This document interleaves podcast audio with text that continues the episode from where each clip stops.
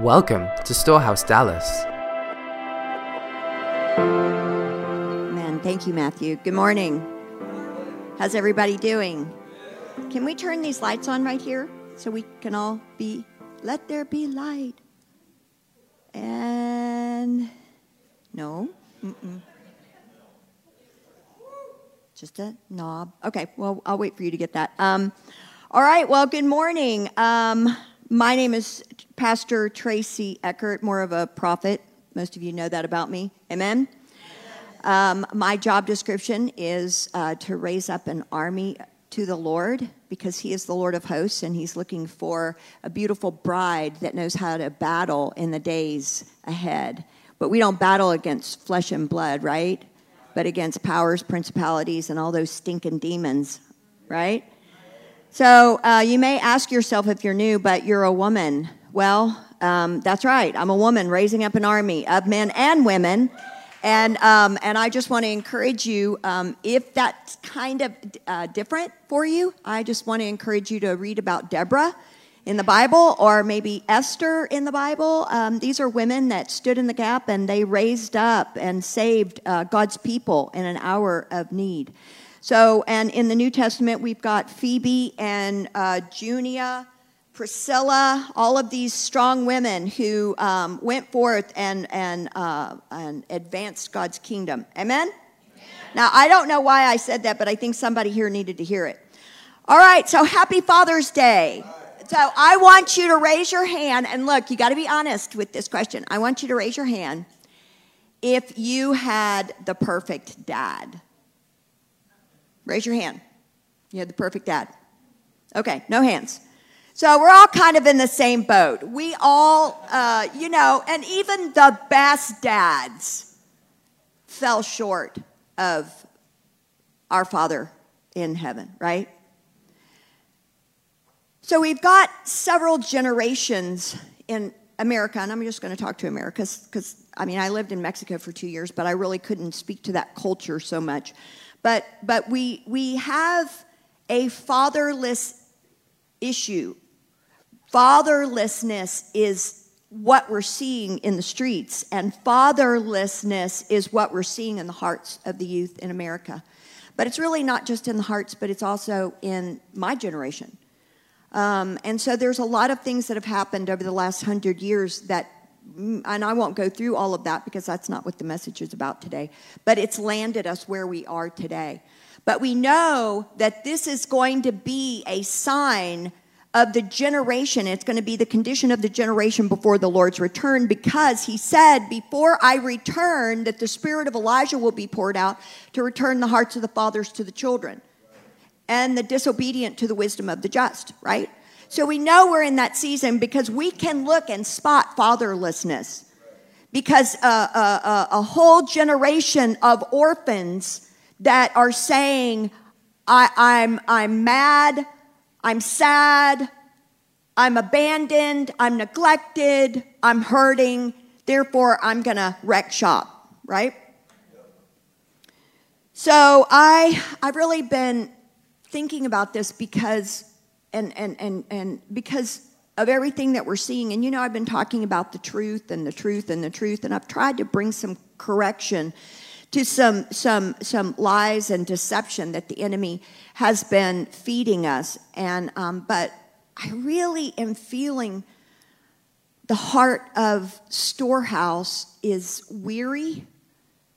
Um, you know, it's good to be brought into the light, but that doesn't necessarily change what's happening in the circumstances around us. So when you get punched in the face time and time and time and time and time and time and time, again, with, with all of these things that you actually had nothing to do with. It's just the condition of the earth shaking, and God is shaking everything that can be shaken, and he's even shaking us. The church is primarily what God is after right now. In his shaking, it's you. Because he's looking to see what kind of foundation you have, what kind of foundation I have. And so I want to pray for us right now before I even give my message, because I feel like you almost can't even hear it because you're so weary. from the shaking, from the deception, from, you know, watching the news, and every day it's like there's something new. Can I get an amen? Amen. Because we have a perfect Father who has everything that we need. But let me just break off some weariness, okay? So just close your eyes. Holy Spirit, would you come now? I ask you in the name of Jesus that you would break off that heaviness and that weariness on everyone here and everyone at home. Father, that your Holy Spirit would come. I ask for paddles in the holy, in the, in the spirit realm to hit our hearts and ignite a strengthening and an awakening in your people, God. Father, I ask now that everything that has weighed us down, would you come and remove it out of our heart? Even the places where we realize that there's truth, God, even where that truth has caused us to be weary, would you come and resurrect our hearts again? Would you come and, and strengthen us again? Would you come and pour out your love to comfort us again? In Jesus' name, amen. Amen. Amen. All right. So um, this summer, we're going to have a summer of love. Does that sound like fun? Amen. So I'm going to be doing a series on abiding in love. Um, today is going to be the first part of that series, and today is called The Ultimate Reality of the Kingdom, Abiding in Love. Um, and so I'm gonna, I'm not going to give up on the truth bombs that I so dearly love as a prophet, because I can't stand a lie. I can't stand deception. So my truth bombs you're going to be able to find on social media. That means Facebook, Instagram, T V, Um, YouTube, and I think there's an, uh, and Twitter. So I'm going to be talking, and I'm going to be releasing graphs. I'm going to, you know, the minute they say something, I'm going to ask the Holy Spirit, and I'm going to, I'm going to address whatever it is that the media is, on what propaganda the media is throwing out there. Okay, amen. So if you want that, you're going to have to follow me on one of those channels, and I may say something here from this pulpit, but anyway. All right, the ultimate reality of the kingdom. The Spirit's first agenda, the Spirit's first agenda is the first commandment. That's his first agenda with his people. And it is the first place in God's church. God chose the church. Now, a lot of you may be like, well, I don't like the church, you know, the church, blah, blah, blah. Well, let me tell you what, God chose the church as his vehicle to save the earth, because he knew not only did they need to be saved, but also they needed to be discipled. They need to be taught the ways of the kingdom so that they could walk in the ways of the kingdom so that they could save more people. And that's just how it works. Now, granted, the church has gotten a little, um, it's, it's gotten a little lukewarm, but it's still the vehicle, and God is not finished with his church, and before he comes at the end of the age, his church will look just like him. And so we're in process. We don't want to despise the process, but we're like, okay, church, hang on, because things are changing and things are moving, which is good. So uh, today I want to focus on something God sa- uh, Jesus said in uh, Matthew chapter twenty-two, verses thirty-seven and thirty-eight. Jesus said this, "You shall love the Lord your God with all your heart, all your soul, with all your mind. This is the first and great commandment." So I'm teaching about this because one of my spiritual daughters came up to me and she said, you know, I love what we're talking about. I love that that. We're all coming into agreement about the truth. But I feel like, and I felt this way, I felt a real weariness on, on you. And so it's like, she asked me the question, how have you been able to stand all of this time, like in a posture of advancing the kingdom, and not a posture of, I'm just going to crawl in my bed and put the covers over my head and try to wait until this is over? Or how have you not gotten depressed or heavy You know, I mean, honestly, you can look at some of what's going on in the streets. And I mean, I've never seen anything like it. I've never seen anybody punch someone else in the face or kick someone in the head. I mean, it's it's heartbreaking. So how do we, how do we as, as the church continue to be strengthened in our inner man? We have a strong mind. We have a strong inner man. We have a strong body. How do we continue to do that? And really, it is this. It is this first commandment. It is abiding in love and abiding in Christ. But as the body, as, as the church, we don't, you know, that's, that's unfamiliar language. I mean, what is abiding exactly?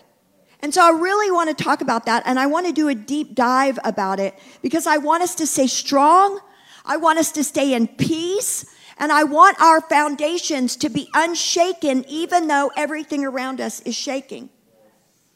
And one of the things that I learned so clearly is that um, how many of you, when you first got saved, people started talking to you about Psalm ninety-one? I mean, was I the only one? It was like Psalm ninety-one, Psalm ninety-one, Psalm ninety-one. And I remember when I first started the house of prayer, and when I first started the house of prayer, it was a house of prayer of one. It was just me. And so um, they said, oh, well, you've got to declare all of Psalm ninety-one, and you have to put it in first person. And so I didn't know how to abide in Christ. I didn't know. I just thought Psalm ninety-one was something that you said, and that if I said it, then it would happen.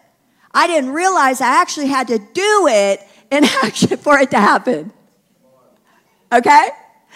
So so I'm just going to flip there real fast. Um, and you can turn with me, or uh, I'll just read it for you. So Psalm ninety-one, the beauty of Psalm ninety-one, Psalm sixty-five, wrong way. Okay.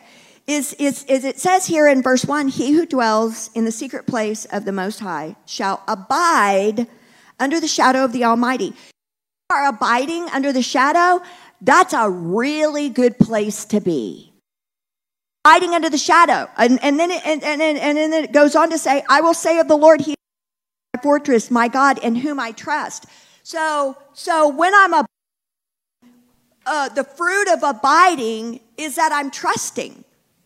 I'm trusting. I have so many people that say to me, well, I don't, I don't know how to follow the voice of the Lord because I don't know if I'm hearing the voice of the Lord.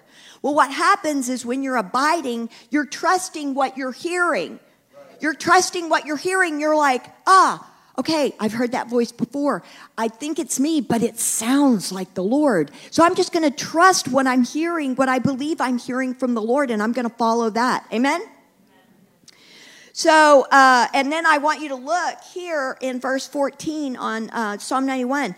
Because he has set his love upon me, I be you, therefore I will deliver him. I will set him on high. And so all of us want to be delivered. We want to be set on high. We want to be protected from the pestilence. ten thousand may fall at your right hand, but it's not going to come near you, blah, blah, blah, blah, blah, right? We all want that, but none of us are really, we're like, no, we just want to quote the scripture. We don't want to actually abide. But, but this is one of those if and then. If you abide, then you will benefit from the rest of Psalm ninety-one. So abiding is a good thing, abiding in his love. So this scripture reveals the character of God. When I read the Bible, when I read God's word, I don't just read a story, but I'm actually reading a man. This is the testimony of Jesus. Jesus came. This is all in, in the Old Testament and the New Testament is Jesus. Jesus was in the he, he was in the Old Testament, several places. Bam, he shows up, a pre-incarnate Christ. Bam, he shows up. But basically, all of this book is about the life of Jesus Christ. And he said, it is done. Now, he starts a life in each one of us. And so the testimony of the Jesus, of Jesus now gets multiplied in each one of us. So you're going to overcome by the blood of the Lamb and the word of your testimony, right? And so in these places where we have hardship, how do I overcome? Well, Jesus is still alive and well, and greater is he that is in me than he that is in the world. And I love the song that um, Bethany sang. That, by the way, can I just get a hand for that song? That's her song. Ow, ow, there you are, girl, in the back of the room. Well, basically, that song is just, it's, a, it's doctrine, and she's prophesying that, that, that we need to be taken into the wilderness so we can get Babylon out of us. We live in Babylon, but Babylon should not be in us. And if Babylon is, is in us, Babylon out there is going to have a hook to bring us back and forth, back and forth. And so we're going to be like crazy people. I don't know if you've ever done that, but I did that for a good part of my Christian career, you know, or my Christian life. I was still had one foot over in Babylon, which is the culture of this age, the culture of, of America, the culture of the Western world. And so I had my foot over there, but I had my other foot over here in the church. And man, talk about difficulty trying to enter into the kingdom. You can't. You got to be all the way in. And that's why uh, uh, Lindsay, when she was prophesying, it's like he's knocking at the door. Let me in. Let me in. Uh, you got to come all the way in. So Jesus answered the question about which commandment is the greatest. And he said, I'm going to answer this question, and I'm going to tell you that I've come to fulfill the law with the law of love. Now, the law has gone, and I've written it on your hearts. I've written it in a place where you and I can connect emotionally, because I'm an emotional God that wants intimacy with my people. I am a father. I am not just a God without this, the O in the middle. I am not this distant God, but I am actually a, a God that you can draw near to. I, you can come close to me. And so he talks about this first commandment, and he says, this is the commandment is that is the one that is the nearest and dearest to my heart, and it will never, ever, ever, ever, ever, say ever. Ever. For all eternity, this is the centerpiece of God's heart, which is his love. And, and what happens is that when we focus on the gifts and when we focus on all that God can do for us, we actually, and we put that as a primary um, objective of ours, a primary focus, we actually will get caught up and tossed about and, and actually won't be grounded and rooted in the place of love. Okay? Love God with all your heart, your soul, your strength, your mind. The highest priority. This is the highest priority to God, and it will be forever. To Deuteronomy six. Deuteronomy verse one. This is what God told Moses after he gave him all the commandments. He said this. This is absolutely my first priority in this age and the age to come. You will never have a greater calling than to enter into this reality. So verse one, now this is the commandment, and these are the statutes and judgments which the Lord your God has commanded to teach you, that you may observe them in the land which you are crossing over to possess. Can I tell you something? Can I tell you something, beloved? Right now, you are crossing over. Right now you are crossing over. See, uh, the church said, no, no, no, no. I want revival to come in a package that I don't have to do any work. I want revival to come. I don't want to actually have to take the promised land. I want the promised land to be given to me. But God is saying, no, church, you got to learn how to go in and take what it is that I promised to you, because right now the harvest is ripe. And I can tell you there is a revival happening in Minneapolis as we speak. So you look at these places where the enemy went in, and I'm telling you, that is the place of promise. We just got to get out of our seats and go in and get those fish. I mean, even my granddaughter caught like a four, she's like nine or eight. How old is she, baby?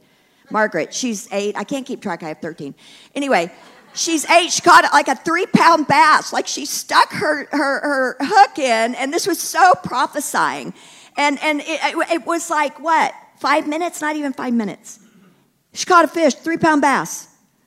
She's just like, I think I have a log. You should have seen that, that boat over. But I'm telling you, that's going to be the way it is. Like Matthew said, we just got to get out there and open our mouth. Amen? All right, verse two, that you may fear the Lord, to keep all of his statutes and his commandments, which I command you, you and your son and your grandson all of the days of your life, that your days may be prolonged. Therefore, hear, O Israel, and be careful to observe it well with you, and that you may multiply greatly as the Lord God of your fathers has promised you, a land flowing with milk and honey. Hear, O Israel, the Lord God, the Lord is one. You shall love God with all of your heart, with all of your soul, with all of your strength, and these words which I command you today shall be in your heart. So he's saying there is, back in Deuteronomy, he's like, ma'am, I just gave it to you, but let me read one particular commandment because it's associated with the promised land. It's associated with the promise. It's associated with the blessings of provision. Everything that you need lies within this truth of love. Because the truth in love does what? Set you free. Love does what? Covers a multitude of sin. That's right. And love casts out all fear. All fear. Man, love does kind of the heavy lifting, right? Yeah. Amen. So the command to love God with all of your heart doesn't begin with us, but it begins with God. Here's the thing. I cannot love God in my own strength. I can only love God when it's initiated by God, because I have the Holy Spirit in me. It takes God to love God. Amen? Amen? The ultimate reality of the kingdom that existed long before the creation of the world was this. There was a love affair already happening before we were born. Before creation, there was a love affair happening between the triune God. So the Father, the Son, and the Holy Spirit were already having a deep, intimate connection and relationship. And out of that love came creation. I'm in, so, I'm in love, therefore, I've got to multiply. I mean, Matthew and Aisha are a prime example of that. John and I have seven kids. We really love each other, okay? I've got thirteen grandkids. What happens with love is love has to have a home. It has to have an, ex an external expression. That's the beauty of love, is that love cannot be contained, but it has to be shared. And so the triune God said, oh, man, man, we just got to find an expression for the way we feel about each other. And there was no need for someone else. There was just a desire. There was a longing. Love has a longing. Love, and I, you know, it's so funny because I was thinking this morning about men who so love their girlfriends that they want to make them their wives. They love them so much, they're like, I gotta go buy a ring. So it's like, I got to work extra hard so I can pay for a ring because I adore this woman with all my heart. And so it's that kind of love that says, it's, I'm, I'm just going to sacrifice. I'm going to do whatever I can to, to make her my own. And so the, uh, God, the triune God began all of creation. And in their finest work, they said, but we're going to reserve ourselves for man. For humanity. So they created humanity, and they were like, now we're going to make them in our image, and we're going to bring another into this relationship. Now we've got all of creation, and so all of creation will display our love, but this man and this woman will be the culmination of our love. And seeing them together, the whole world will be in awe of our love and who we are through them. That's why the family is being attacked. That's why the gender confusion, if they can come in and confuse the image of the beauty of God, then how will they know to love God as he truly is? Amen? We can see God's love in creation, but we are the ultimate creative recipient of his love. God dwells in fellowship with the Godhead in perfect love. God, the Father, loves the Son with all of his mind and all of his heart. God the Son loves the Spirit with all of his strength, and the Spirit loves the Father with all of his mind. It really is the perfect triune expression. And I want you to think about that. I want you to think about how they love each other, because how they love each other is exactly how they love you. It is exactly how the Father loves you. And one of the things that, uh, being a pastor now for fifteen years, one of the things that I've noticed is um, a lot of us are like, I, I'm going to give God my whole heart, my whole, all my love, all my strength, all my... And so we've got that part down. But then there's something within us that rejects, because we've been hurt in love by our fathers or our mothers. We reject him loving us.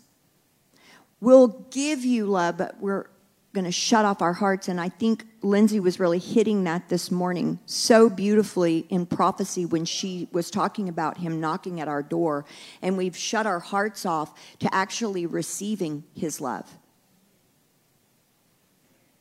And I've seen this over and over and over and over in the in the body of Christ, that I, I, I can I can serve him, I can work for him, all of that, but when it comes to actually receiving his love, that's where you start to get uncomfortable, and that's where it gets hard.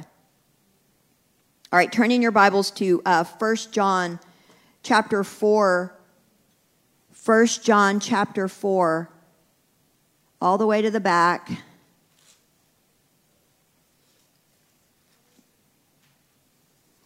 Verse sixteen. And we have known the love of God, the love of God has for us. God is love, and he who abides in love abides in God, and God in him. And we have known and believed the love that God has for us. God is love, and he who abides in love abides in God.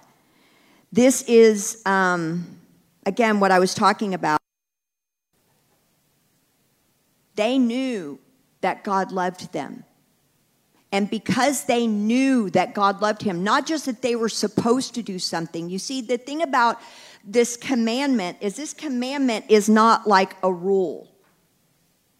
You can't look at it, even though it's a commandment. You can't say, I'm going to do it just because I have to. It has to be... There has to be a heart connection with it, and we have to be awakened in our heart to love God. So, so when I, when, the way that my schedule is, the way that my life is set up, I've set up my life in a way that allows this reality in my life. The reality of loving God, you can see it because of my schedule. You can see it's a reality because of my money. You can see its reality because of my choices. You can see its a reality because of, of, of holiness. And I, I don't do it because I have to. I do it because I desire to. Because not only do I love God, honor God, fear God, but I've allowed myself to believe that he loves me. And it's in that believing that he loves me that my heart began to get transformed on the inside, so the things that go on on the outside don't have the same hook to pull me into that drama. Okay? When I say that God is love, the very essence of how he thinks is love. The essence of how he feels is love. He thinks with a burning love. He feels with a burning love. When, when I read the scriptures, and even preparing this message, I can tell you, just reading some of these scriptures, my heart got connected to the word, and I began to weep over the word. Because it, it, it, it, it created a response in me. God's word should touch us in a way that is so deeply burning with emotion that, that it, it creates, it, it demands a response. And it's not something you work up, but it's something that you just naturally go, oh, it's so good. You're so good. So we know about God's power and we know about God's wisdom, but God uses his power and wisdom to express his love. Nowhere does it say that God is wisdom, and nowhere does it say that God is power. It says he is love. God is love. Therefore, when he uses his power, when he uses his wisdom, it's to express the fullness of his love, which is why you overcome by the blood of the Lamb and the word of your testimony. Why? Because you just got hit with power and wisdom, which created a testimony in you, but it was birthed in love. Therefore, it has power to overcome. Amen? I love you. All right, so that is the purpose. As a matter of fact, his judgments are all about removing everything that hinders love. And this was this really was hard for me when I was first a believer, because I thought, how could a good God judge his people? And I remember hearing Mike Bickle say, God's judgments are true and they are right. And what happens is he brings his judgments to remove all of the things that hinder love. Because his goal is to perfect us in love so that we look like him. Because he knows that, that if we will respond in the way that he tells us to respond, our hearts actually will grow in love. Because when you're first saved, your heart, you know, the human heart is the size of your fist. Some people have bigger fists than others, okay? But the size of your heart, I actually did a, a I was science fair when I was a teenager on the human heart. Um, but anyway, so your heart is the size of a fist. But, but in reality, it, the spirit comes into your heart, and my heart was shut down over all of the trauma that I had experienced in my life. So when I first got saved, I loved God with all of my heart. With, with all of my heart. The problem was I didn't have a whole lot of heart to love. But I didn't know that because I was loving him with all of my heart, but I didn't realize that like eighty percent of my heart had atrophied over the years. Can I get an amen? And then the Holy Spirit goes in and he just takes that little bitty seed in my heart and he begins to water it. And he begins to water it, and he begins to water it. And all of a sudden, my heart begins, and I get deliverance. As John says, he and I have been through more deliverance than a Friday night pizza. Yes, this is a house of sinners. And so the, the church is for the broken. It's not for the healthy, okay? It's for those who are sick. Amen?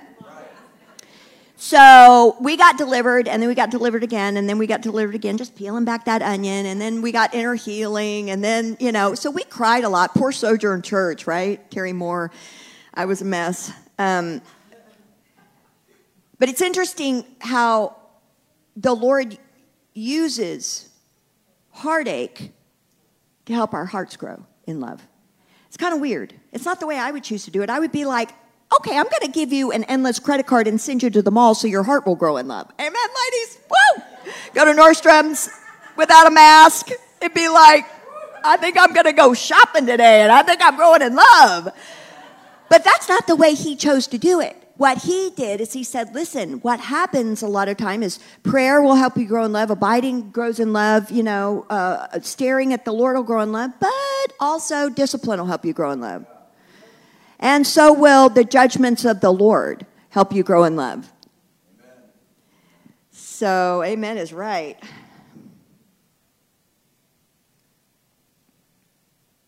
So, it, you are not duty-bound to love him. It is all about love, and it would be like me being duty-bound to love John. I mean, that's no fun. As I, I posted this week, I, I do not want a uh, no. Yeah, he is a lot of man. That's right. Amen. Come on, that man knows how to wield an axe. And he fishes my, he fixes my dishwasher. No, I don't want I don't want a roommate marriage.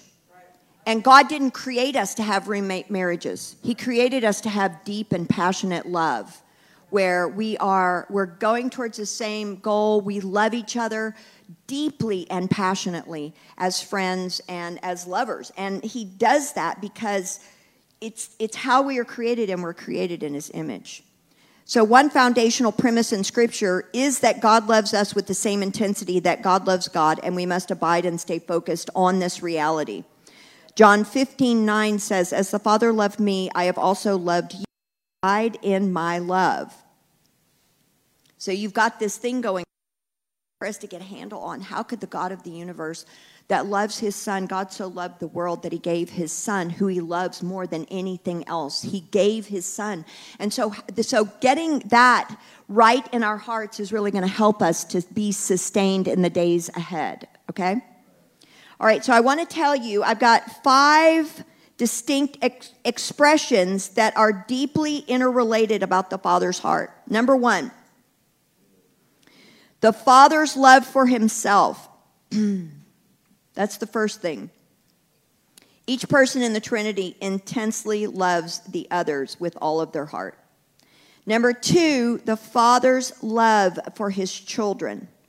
He loves his kids with all of his heart, mind, and strength. He loves the redeemed with the same intensity that he loves the fellowship of the Trinity. Now think about that. You're stepping into, when you're in that place of prayer, when you're reading your word, you are literally stepping into a conversation that's going on between the Father and the Son and the Holy Spirit. And why wouldn't you pray? I mean, that's the coolest thing ever. And then you get brought into the secrets of the universe. It's better than, like, I don't know, any kind of superhero you can imagine. You know, it's better than Thor. It's better than any of these. I love Thor. He's my favorite. Okay, I got to tell you, the hammer thing just gets me. The, the, the rainbow bridge, I'm like, this guy is the coolest. The cape, and I mean, I'm not going to, let's not lie, ladies. Let, you know, Thor.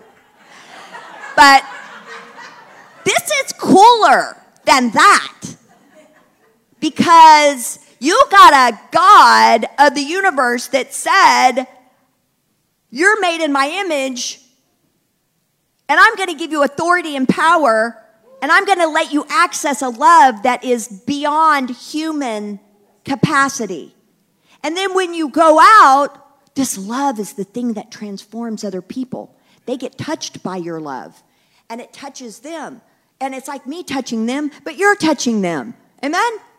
So what was happening with Matthew this weekend, what's happening in Minneapolis and all these places where people are, you know, blowing up cars and whatnot, is that God is sending his messengers into these places so they can be encountered with God's love.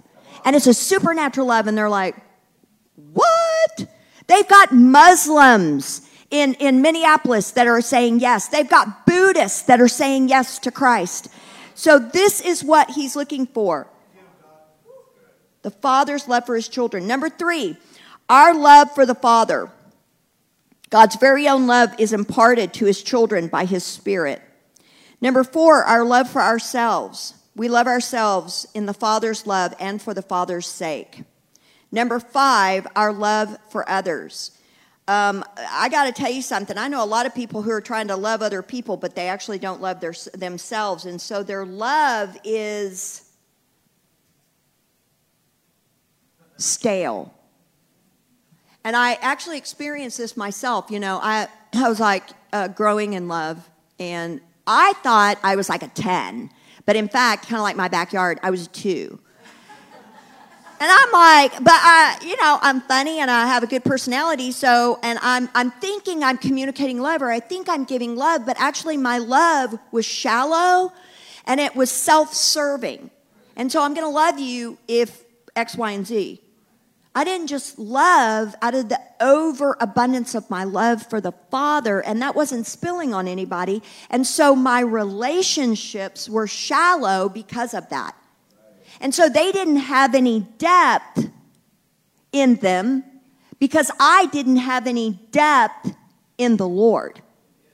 But as I grew in depth in love with the Lord, I actually grew in depth of love with other people because I valued them and I saw them the way that God did, not the way that I needed them to do something for me. I'm just being honest. Yes, that was me. Shallow Hal or Shallow Tracy.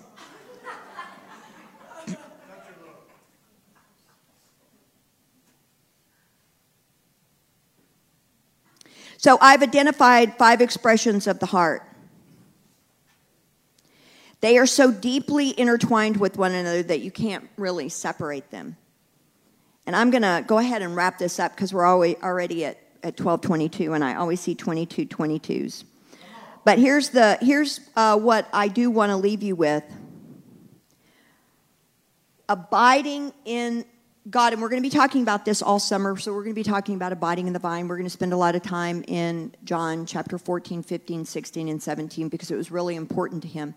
And it's about being, um, to coming into one with God and, and being united with him so we can be united with one another. But abiding in love is really meditating on love and meditating on the word. And not just, like I said, stories, but we begin to really uh, meditate on these this good report of how much he loves us. And spending time to say, I'm gonna, I'm gonna open the door for you to walk into this place in my heart where I was so traumatized by my own father, whatever the situation is, or I was abused by this person or that person, the other person. And, and again, like Bethany said, we, we have to get Babylon out of us. We've got to get the confusion and we've got to get the, the, all of that out of us so that the external circumstances don't have power over us. Okay, so we don't shake when the shaking is shaking. Okay, we'll just leave it there. All right, so here's what I want to do. Um, I actually have another six pages. Woo! This morning was going to be so fun, but it, but I think I'm supposed to pray for trauma, okay? Just trauma over what's been going on over the last three months. So um, let's stand. I just want to break some of that trauma off, and um, so we're going to have a great summer. We're going to have a summer of love. Y'all ready for a summer of love? Y'all ready for some hope and some good news? That you are loved with an everlasting love. And God gave his only son because of you. It's personal. If it were just you, he would have done it. If it was just you and nobody else, he would do it. And every day he stands and, well, or seated, I guess he's seated at the right hand of the Father. And so he's seated every day. And he's saying, come, come. I want to tell you how much I love you. I want to tell you that my thoughts about you are as many as the sands in the sea, that I've counted the hairs on your head. I am so invested in your heart. I am, I am, I love what my pastor used to say, Terry Moore. He said, God is more able to lead you than you are to follow him because of the way that he loves you. He is so invested in you growing in love, and he knows just how to do it. Come to me, all you who are weary and heavy laden, and I will give you rest. Amen? So, Father, I ask right now in the name of Jesus, would you come?